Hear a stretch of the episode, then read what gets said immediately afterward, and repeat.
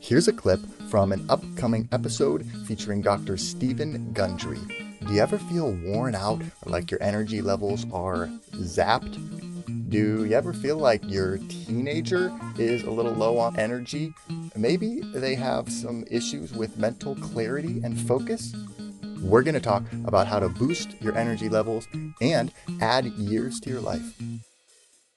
These gases that we just thought was your smelly teenagers, it was actually there as a language between ah. the microbiome and our mitochondria and even our brain. So I tell people, you know, hey, let's step on the gas, you know, uh, and, and and tell your kids, kids, your brains are going to be so smart because all you do is fart. And, you know, good for you. Let her rip.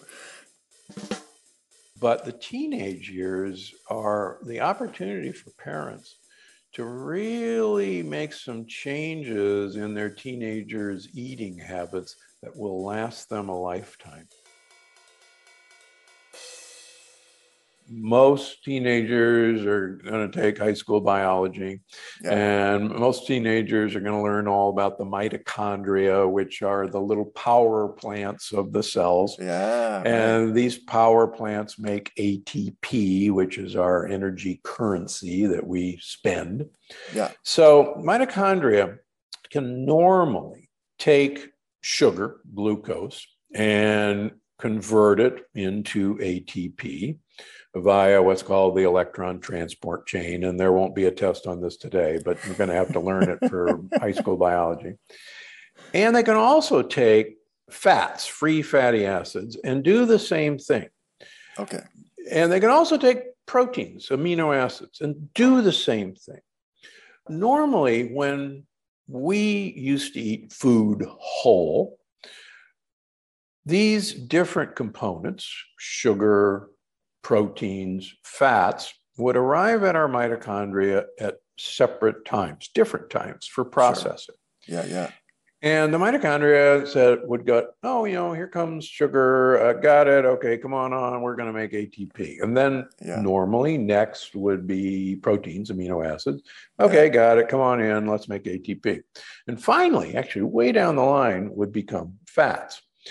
What we've done with ultra processed foods is we've broken down all these carbohydrates into simple sugars. We've broken down all ah. these proteins like a tough cut of meat yeah. and made it protein isolates or whey right. protein. And then we've broken down oh, fats so it's and like actually the time the time release, the natural time release mechanism of these gone. things. We messed it all up and now they just we all kind of like up hit at the wrong times or right and so you know i so i live in the you know suburbs of la and so it's like and anybody knows la rush hour traffic yeah um, it's like rush hour traffic in our mm. mitochondria yep. when we eat all these things and the mitochondria says wait a minute yeah now there's sugars there's proteins there's fats and they're all trying to get into here and everything just literally slows to a grind just mm. like rush hour yeah. And our energy slows to a grind.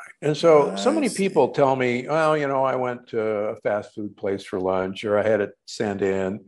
And doggone it, at two o'clock in the afternoon, all I want to do is is put my head down on my computer and go, need a cup of coffee. Yeah, yeah, I need something. Well, that's because this fast food has fast hit our mitochondria, right. and everything slows to a crawl. This episode is coming soon to Talking to Teens. If you want to get the whole thing right now, sign up for a membership. Our members get exclusive access to the full length extended editions of all of our podcast episodes and unreleased episodes weeks before they become available to the public. Take advantage of our 14 day free trial. Sign up for a membership today.